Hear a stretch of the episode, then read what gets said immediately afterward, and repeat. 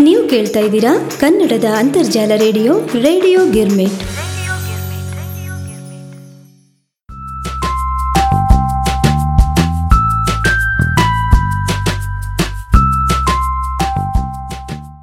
Hi ಪುಟಾಣಿಗಳೇ.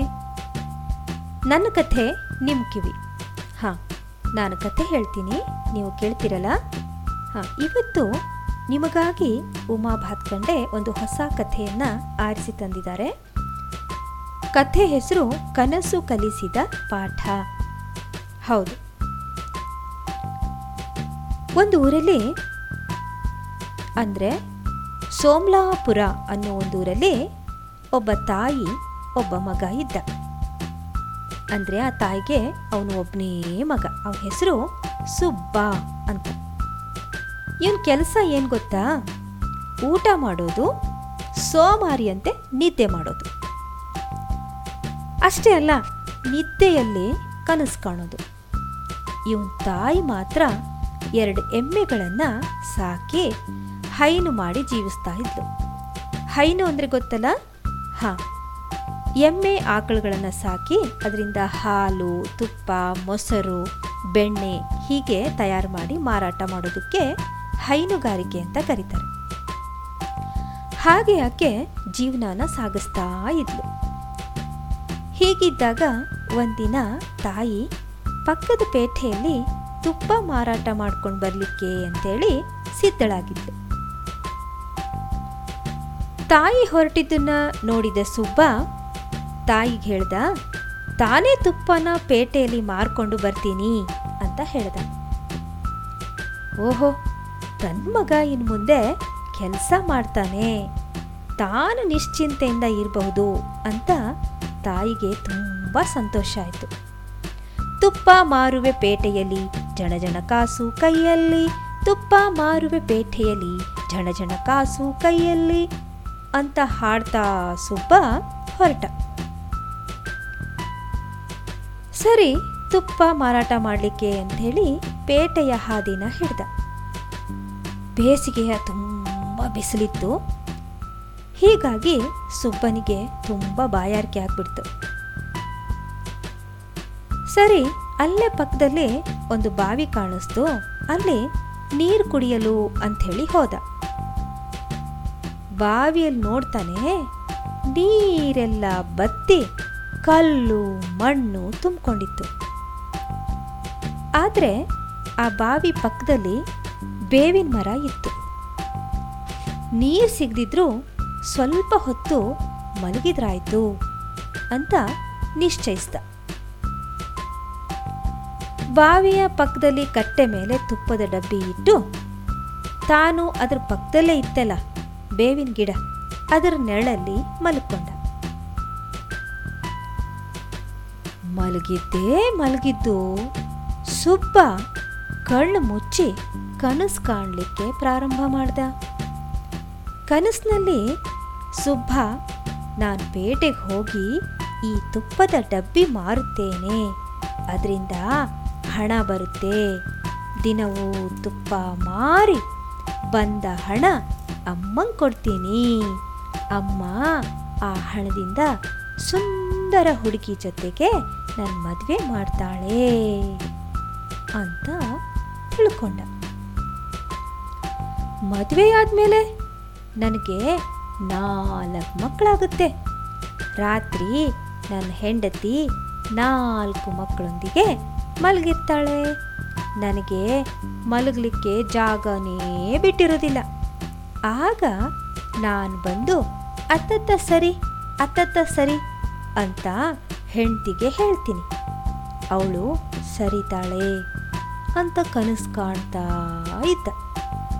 ಕಣ್ಣು ಮುಚ್ಚಿ ತುಪ್ಪದ ಡಬ್ಬಿಯನ್ನೇ ಹೆಂಡತಿ ಅಂತ ತಿಳ್ಕೊಂಡು, ಅತ್ತತ್ತ ಸರಿ ಅತ್ತತ್ತ ಸರಿ ಎನ್ನುತ್ತಾ ತುಪ್ಪದ ಡಬ್ಬಿಯೊಂದಿಗೆ ತಾನು ಹಾಳ ಬಾವಿನಲ್ಲಿ ಬಿದ್ದು ರಭಸಕ್ಕೆ ತುಪ್ಪದ ಡಬ್ಬಿ ಒಡೆದು ಬಾವಿ ತುಂಬ ತುಪ್ಪ ಚೆಲ್ಲಾಡ್ತು. ಮೈ ಕೈ ಎಲ್ಲ ಪೆಟ್ಟಾಗಿ ತಲೆ ಒಡೆದು ರಕ್ತ ಹೊರಗೆ ಬಂತು. ಕನಸು ತಂದ ಭಜೀತಿಯಿಂದ ಬಾವಿಯಿಂದ ಹೊರಬರಬೇಕಾದ್ರೆ ಸುಬ್ಬನಿಗೆ ಸಾಕಬೇಕಾಗಿ ಹೋಯ್ತು. ವಿಷಯ ತಿಳಿದ ಸುಬ್ಬನ ತಾಯಿ, ನೋಡು ಮಗ, ಕಷ್ಟಪಟ್ಟು ದುಡಿಯದೆ ಕನಸು ಕಾಣ್ತಾ ತಿರುಗಿದ್ರೆ ಇದೇ ಗತಿ. ನಿನ್ನ ಅದೃಷ್ಟ ಚೆನ್ನಾಗಿತ್ತು. ಬಾವಿಯಲ್ಲಿ ನೀರಿರಲಿಲ್ಲ. ನೀರಿದ್ರೆ ನಿನ್ನ ಕನಸಿನ ಜೊತೆ ನೀನೂ ನೀರು ಪಾಲಾಗ್ತಿದ್ದೆ.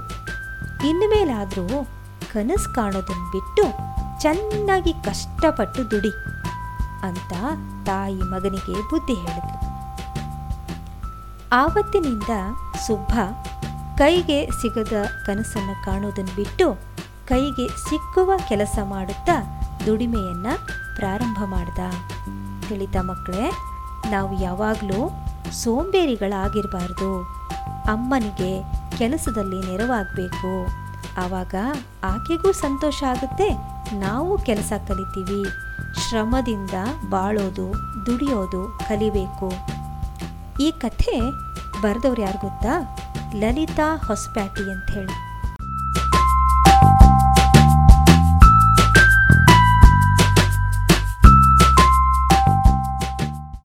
ಸಮಸ್ತ ರೇಡಿಯೋ ಗಿರ್ಮಿಟ್ ಕೇಳುಗರಿಗೆ ಉಮಾಭಾತ್ ಕಂಡೆಯ ನಮಸ್ಕಾರ. ಪುಟಾಣಿ ಮಕ್ಕಳೇ, ರವಿವಾರದ ಚಿಣ್ಣರ ಕಥಾಗುಚ್ಚ ಕಾರ್ಯಕ್ರಮಕ್ಕೆ ಆತ್ಮೀಯ ಸ್ವಾಗತವನ್ನು ಹೇಳಿಕತ್ತೀನಿ ಮಕ್ಕಳೇ, ಶಾಲೆ ಚಾಲು ಆಗ್ಬಿಟ್ಟದ. ಇನ್ನು ಮುಂದೆ ಅಭ್ಯಾಸ ಹೋಮ್ವರ್ಕ್ ಅಂತ ಭಾಳ ಇರ್ತದೆ ನಿಮಗೆ. ಆದರೂ ನೀವೇನು ಬೇಸರ ಮಾಡ್ಕೋಬೇಡ್ರಿ. ಸ್ವಲ್ಪ ಸಮಯ ಪ್ರತಿ ರವಿವಾರ ನನ್ನ ಜೊತೆ ಕಥೆ ಕೇಳೋದ್ರಾಗ ಕಳೀರಿ. ನಿಮಗಾಗಿ ಚಲೋ ಚಲೋ ಕಥೆನ ನಾನು ತಂದೇ ತರ್ತೀನಿ. ಪುಟಾಣಿ ಮಕ್ಕಳೇ, ಈ ರವಿವಾರ ನಾನು ನಿಮಗೆ ಸುಧಾಮೂರ್ತಿಯವರ ನನ್ನ ಮೆಚ್ಚಿನ ಕಥೆಗಳು ಪುಸ್ತಕದಿಂದ ಆಯ್ದ ಒಂದು ಕಥೆನ ನಿಮಗೆ ಹೇಳ್ತೀನಿ. ಸರಿ ಹಂಗಾರೆ, ಕಥೆ ಕೇಳೋಣ. ಇವತ್ತು ನಾ ಹೇಳಕ್ಕೆ ಹೊರಟಿರೋ ಕಥೆ ಹೆಸರು ಜಿಪುಣ ಜೀವಣ್ಣ. ಏನು ಹೇಳ್ರಿ? ಹಾಂ, ಜಿಪುಣ ಜೀವಣ್ಣ. ಜೀವಣ್ಣ ಅಂತ ಒಬ್ಬ ಇದ್ದ. ಅವ ಭಾಳ ಜಿಪುಣಿದ್ದ ಜಿಪುಣ ಅಂದರೆ ಎಂಥ ಜಿಪುಣ ಅಂತೀರಿ ಮಕ್ಕಳ? ಅವನಂಥ ಜಿಪುಣ ಅವನಿದ್ದಿದ್ದ ಊರಾಗ ಯಾರೂ ಇರಲಿಲ್ಲ. ಅಂಥ ದೊಡ್ಡ ಜಿಪುಣ ಇದ್ದವ. ಅವಂಗ ಹೆಂಗೆ ಅನಿಸ್ತಿತ್ತು ಗೊತ್ತೇನ? ಏನಾರ ಹೆಚ್ಚಿಗೆ ಉಂಡ್ರೆ ಹೆಚ್ಚಿಗೆ ಕುಡಿದ್ರೆ ಅದೆಲ್ಲ ವ್ಯರ್ಥ ಅಂತ ತಿಳಿತಿದ್ದ. ಅಂದ್ರೆ ಅದಕ್ಕೆಲ್ಲ ರೊಕ್ಕ ಹಾಕೋದು ಅವನಿಗೆ ಸ್ವಲ್ಪ ಸೇರ್ತಿದ್ದಿಲ್ಲ. ಆದ್ರೆ ಅವನ ಮನಸ್ಸೊಳಗೆ ಮಾತ್ರ ಭಾಳ ಆಶೆ ಇರ್ತಿತ್ತು. ಅದು ತಿನ್ನಬೇಕು ಇದು ತಿನ್ನಬೇಕು ಹಾಗೆ ಮಾಡಬೇಕು, ಹೀಗೆ ಮಾಡಬೇಕು ಅಂತ. ಆದರೆ ರೊಕ್ಕ ಖರ್ಚಾಗ್ತದಲ್ಲ ಅದಕ್ಕೆ ಆ ಆಸೆನೆಲ್ಲ ಹಂಗೆ ಇಟ್ಕೊಂಡ್ಬಿಡ್ತಿದ್ದ. ಏನು ರೊಕ್ಕ ಖರ್ಚು ಮಾಡ್ಲಾರ್ದಂಗೆ ಇಟ್ಕೋತಿದ್ದ. ಹಿಂಗಿದ್ದಾಗ ಒಂದಿನ ಏನಾಯ್ತು ಗೊತ್ತಾ ಮಕ್ಕಳೇ? ಈ ಜಿಪುಣ ಜೀವಣ್ಣ ಇದ್ನಲ್ಲ ಅವನು ಒಂದಿನ ತನ್ನ ಪ್ರೀತಿಯ ಗೆಳೆಯನ ಮನೆಗೆ ಹೋದ.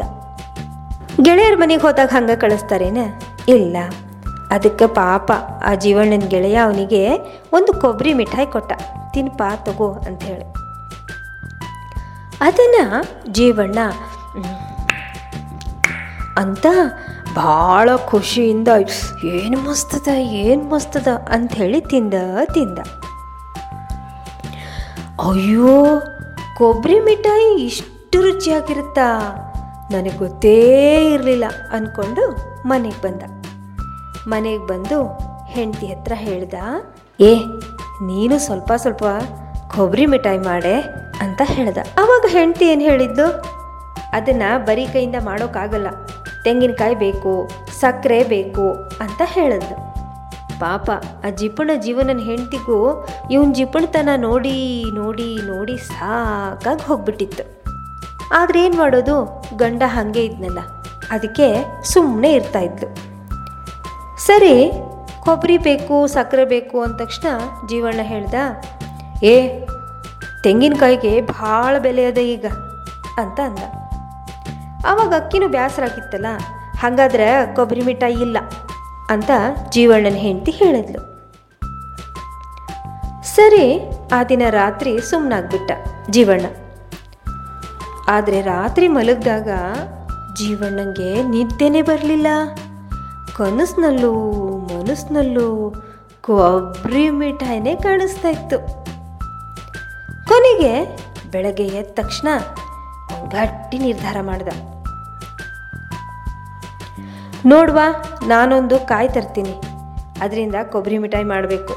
ಆದರೆ ಯಾರಿಗೂ ಹೇಳಬಾರ್ದು ಅಂತ ಹೇಳಿ ಪೇಟೆಗೆ ಹೋದ. ಸರಿ, ಪೇಟೆಗೆ ಹೋದಾಗ ಅಂಗಡಿಯಲ್ಲಿ ತೆಂಗಿನಕಾಯಿಗೆ ಎಷ್ಟು ಅಂತ ಕೇಳ್ದ. ಆ ಅಂಗಡಿಯವ ಐದು ರೂಪಾಯಿ ಅಂತ ಹೇಳ್ದ. ಹೇಳಿದ ತಕ್ಷಣ ಜೀವನನ ಎದೆ ದಸಕ್ಕಂತ. ಯಾಕಂದ್ರೆ ಅವ ಯಾವತ್ತೂ ಕೊಬ್ಬರಿ ಖರೀದಿನೇ ಮಾಡಿರಲಿಲ್ಲ. ಆದರೂ ಜೀವಣ್ಣಂಗೆ ಕೊಬ್ಬರಿ ಮಿಠಾಯಿ ಆಸೆ ಮಾತ್ರ ಹೋಗಲಿಲ್ಲ. ಆವಾಗ ಅಂಗಡಿಯವನಿಗೆ ಹೇಳ್ದ ಜೀವಣ್ಣ, ಏ, ಇದು ತುಂಬ ಬೆಲೆ ಆಯಿತು. ಮೂರು ರೂಪಾಯಿ ಕೊಡ್ತೀರಾ? ಅಂತ ಕೇಳ್ದ. ಬೆಳಗ್ಗೆ ಹೊತ್ತು ಅಂಗಡಿಯಾಗೆ ಭಾಳ ಮಂದಿ ನಿಂತಿದ್ರು. ಇವನು ಮಾಡೋ ಕಿರಿಕಿರಿಗೆ ಅಂಗಡಿಯವನಿಗೆ ತಲೆ ಕೆಟ್ಟು ಹೋತು. ಸರಿ ಅಂಗಡಿಯವ ಏನು ಹೇಳ್ದ ಗೊತ್ತಾ ಇವನಿಗೆ ಓಡಿಸೋ ಸಲುವಾಗಿ? ಜೀವಣ್ಣ, ಒಂದು ಐದು ಮೈಲು ನಡ್ಕೋತ ಹೋದರೆ ತೆಂಗಿನಕಾಯ್ದು ದೊಡ್ಡ ಗೌಡನದ ಅಲ್ಲಿ ನಿನಗೆ ಒಂದು ತೆಂಗಿನಕಾಯಿ ಮೂರು ರೂಪಾಯಿಗೆ ಸಿಗ್ಬೋದು ಅಂತ ಅಂಗಡಿಯವ ಹೇಳ್ದ. ಜೀವಣ್ಣಂಗೆ ಭಾಳ ಖುಷಿ ಆಯ್ತು.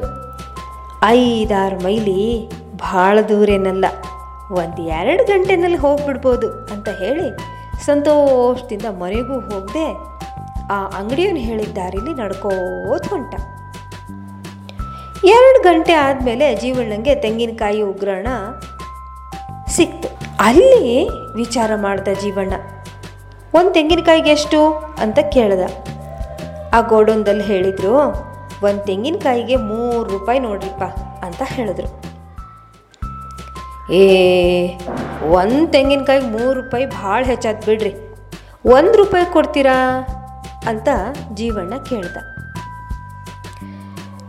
ಸರಿ, ಆ ಉಗ್ರಾಣದಲ್ಲಿದ್ದವ್ರು ಹೇಳಿದ್ರು, ಒಂದು ರೂಪಾಯಿಗಾದರೆ ಇಲ್ಲಿ ಸಿಗೋದಿಲ್ಲ. ಇನ್ನು ಐದು ಮೈಲು ಇನ್ನು ಐದು ಮೈಲ್ ನಡ್ಕೋತ ಹೋದರೆ ಒಂದು ತೋಟ ಅದ. ಆ ತೋಟದ ಹತ್ರ ಸಾಕಷ್ಟು ತೆಂಗಿನಕಾಯಿಗಳ ಗುಡ್ಡೆ ಇರ್ತದೆ. ಅಲ್ಲಿ ಬೇಕಾದರೆ ನಿಮಗೆ ಒಂದು ರೂಪಾಯಿ ಕೊಡ್ಬೋದು ನೋಡ್ರಿ ಅಂತ ಹೇಳಿದ್ರು. ಸರಿ ಜೀವಣ್ಣ, ಇನ್ನೊಂದು ಐದು ಮೈಲ್ ತಾನೇ? ಛೇ, ಆರಾಮಾಗಿ ನಡ್ಕೊಂಡು ಹೋದ್ರೆ ಆಯಿತು. ಒಂದು ರೂಪಾಯಿಗೆ ಸಿಗೋದಾದರೆ ಆ ದೂರನ ಎರಡು ಗಂಟೆನಲ್ಲೇ ಹೋಗ್ಬಿಡ್ಬೋದು. ಎರಡು ರೂಪಾಯಿ ಉಳಿಸ್ಬೋದು ಅಂದ್ಕೊಂಡು ಜೀವಣ್ಣ ಆ ದಿಕ್ಕಿಗೆ ನಡ್ಕೋತಾ ಹೊರಟ. ಎರಡು ಗಂಟೆ ದಾರಿ ಸರಿಸಿ ಆ ಜ, ಆ ಜಾಗನ ತಲುಪಿದ ಜೀವಣ್ಣ ಒಂದು ತೆಂಗಿನಕಾಯಿ ಬೆಲೆ ಒಂದು ರೂಪಾಯಿ ಅಂತ ತಿಳ್ಕೊಂಡ. ಸರಿ, ಇಷ್ಟಾದ್ಮೇಲೆ ಹೇಳಿ ಕೇಳಿ ಜಿಪ್ಪಣ ಅಲ್ವಾ ಇವನು? ಮತ್ತೇನು ಕೇಳ್ದ ಗೊತ್ತಾ ಮಕ್ಕಳೇ ಏ ಇದಕ್ಕೆ ಒಂದು ರೂಪಾಯಿ ಹೆಚ್ಚಿಗೆ ಆಯ್ತಲ್ಲ? ಐವತ್ತು ಪೈಸಕ್ಕೆ ಏನಾದರೂ ಕೊಡ್ತೀರಾ ಅಂತ ಕೇಳ್ದ. ಸರಿ, ಐವತ್ತು ಪೈಸೆ ಒಂದು ತೆಂಗಿನಕಾಯಿಗೆ ಯಾಕೆ ಖರ್ಚು ಮಾಡ್ತೀರಾ? ನಿಮಗೆ ಒಂದು ಪೈಸೆಯೂ ಖರ್ಚಿಲ್ಲದೆ ಎಷ್ಟು ಬೇಕಾದರೂ ಬಿಟ್ಟಿಯಾಗಿ ಸಿಗುತ್ತೆ. ಇಲ್ಲಿಂದ ಐದು ಮೈಲು ಮುಂದೆ ನಡೆದ್ರೆ ಸಮುದ್ರ ತೀರದ ಹತ್ರ ಬೇಕಾದಷ್ಟು ಮರಗಳಿದ್ದಾವೆ ಅಲ್ಲಿಂದ ಎಷ್ಟು ಬೇಕಾದರೂ ನೀವು ತೆಂಗಿನಕಾಯಿನ ತಗೋಬಹುದು ಅಂತ ಹೇಳಿದ್ರು. ಸರಿ, ಇಷ್ಟು ಕೇಳಿದ ತಕ್ಷಣ ಜೀವಣ್ಣ, ಅಬ್ಬಾ, ದೊಡ್ಡ ಇಲ್ಲದೆ ತೆಂಗಿನಕಾಯಿ ಸಿಗುತ್ತಾ? ಅಂದ್ಕೊಂಡು ಜೀವಣ್ಣ ಆಸೆಯಿಂದ ಮುಂದೆ ಮುಂದೆ ಕರಾವಳಿ ತೀರ ಸಿಗೋ ತನಕನೂ ನಡೆದ. ಇವನು ಹೋಗೋ ಅಷ್ಟರಲ್ಲಿ ಸಂಜೆ ಆಗ್ಬಿಟ್ಟಿತ್ತು. ಊಟನೂ ಇಲ್ಲದೆ ನೀರೂ ಇಲ್ಲದೆ ಜೀವಣ್ಣ ಸುಸ್ತಾಗಿ ಹೋಗಿದ್ದ. ಸರಿ, ಕರಾವಳಿಯಲ್ಲಿ ಎತ್ತರವಾದ ತೆಂಗಿನ ಮರದಲ್ಲಿ ಗೊಂಚಲು ಗೊಂಚಲು ತೆಂಗಿನಕಾಯಿಗಳು ತೂಗಿ ಬಿದ್ದಿದ್ದು. ಎಷ್ಟು ಕಿತ್ಕೊಂಡ್ರೂ ಯಾರೂ ಕೇಳೋರಿದ್ದಿಲ್ಲ. ಬೇಕಾದಷ್ಟು ಮಿಠಾಯಿ ಮಾಡ್ಕೋಬಹುದು ಅಂದ್ಕೊಂಡು ಜೀವಣ್ಣ ಭಾಳ ಉಬ್ಬಿ ಹೋದ.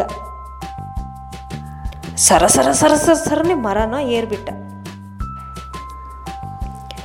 ಹಣ ಉಳಿತಾಯ ಮಾಡೋ ಸಂತೋಷದಲ್ಲಿ ಆಯಾಸವನ್ನೇ ಮರೆತು ತೆಂಗಿನ ಗೊನೆಗೆ ಕೈ ಹಾಕ್ದ ಅಷ್ಟರಲ್ಲಿ ತೆಂಕಣದ ಗಾಳಿ ಜೋರಾಗಿ ಬೀಸ್ಲಿಕ್ಕೆ ಶುರುವಾಯಿತು. ತೆಂಗಿನ ಗೊನೆಗಳು ಗಟ್ಟಿಯಾಗಿರ್ತವೆ. ಅದನ್ನು ಕೀಳ್ಲಿಕ್ಕೆ ಹೋದ ಜೀವಣ್ಣ ಗೊಂಚಲಿನ ಜೊತೆಗೆ ತೂಗಾಡ್ಲಿಕ್ಕೆ ಶುರು ಮಾಡ್ದ. ಎತ್ತರದ ಮರ ಬೇರೆ, ಮೇಲಿಂದ ಕೆಳಗೆ ಮೇಲಿಂದ ಕೆಳಗೆ ನೋಡಿ ಜೀವಣ್ಣ ಗಾಬರಿ ಆಗ್ಬಿಟ್ಟ. ಸುತ್ತಮುತ್ತ ಯಾರು ಜನನೇ ಕಾಣ್ತಿದ್ದಿಲ್ಲ. ಸರಿ, ಕೆಳಗೆ ಹೇಗೆ ಇಳಿಯೋದು ಅಂತ ಜೀವಣ್ಣಂಗೆ ಗೊತ್ತೇ ಆಗಲಿಲ್ಲ. ಕೈಕಾಲೆಲ್ಲ ತುಂಬ ನೋವಾಗ್ತಾ ಇತ್ತು. ಈಗ ಜೀವಣ್ಣಂಗೆ ಅಳು ಬಂದಂಗೆ ಆಗ್ಬಿಟ್ಟಿತ್ತು. ಇಷ್ಟರಲ್ಲಿ ಏನಾಯ್ತು ಗೊತ್ತಾ ಮಕ್ಕಳೇ? ಒಂದು ಆನೆ ಆನೆ ಮೇಲೆ ಒಬ್ಬ ಮಾವುತ ಕೂತ್ಕೊಂಡು ಆ ದಾರಿನಲ್ಲಿ ಬರ್ತಾ ಇದ್ರು. ಸರಿ, ಜೀವಣ್ಣ ಹೇಳ್ದ, ಅಯ್ಯ, ಆನೆ ಹೇಗೋ ಎತ್ತರವಾಗಿದೆ. ಅದರ ಮೇಲೆ ನಿಂತು ನನ್ನ ಕಾಲು ಹಿಡಿದು ಇಳಿಸ್ಕೊಳ್ತೀಯಾ? ಅಂತ ಗೋಗರ್ದ. ಅದಕ್ಕೆ ಮಾವುತ ಹೇಳ್ದ, ನಾನಿವತ್ತು ತುಂಬ ಗಡಿಬಿಡಿನಲ್ಲಿದ್ದೀನಿ. ಆದರೂ ಈ ಕೆಲಸ ಮಾಡ್ತೀನಿ. ನನಗೆ ನೂರು ರೂಪಾಯಿ ಕೊಡಬೇಕು, ಅಂದ. ನೂರು ರೂಪಾಯಿ ಕೊಡಬೇಕಲ್ಲ ಅಂತ ಜೀವಣ್ಣ ಒಂದೇ ಬಾರಿ ಗಾಬರಿ ಆಗ್ಬಿಟ್ಟ. ಆದರೂ ಸಾವಿನ ಭಯದಿಂದ ಅದನ್ನು ಒಪ್ಕೊಂಡ.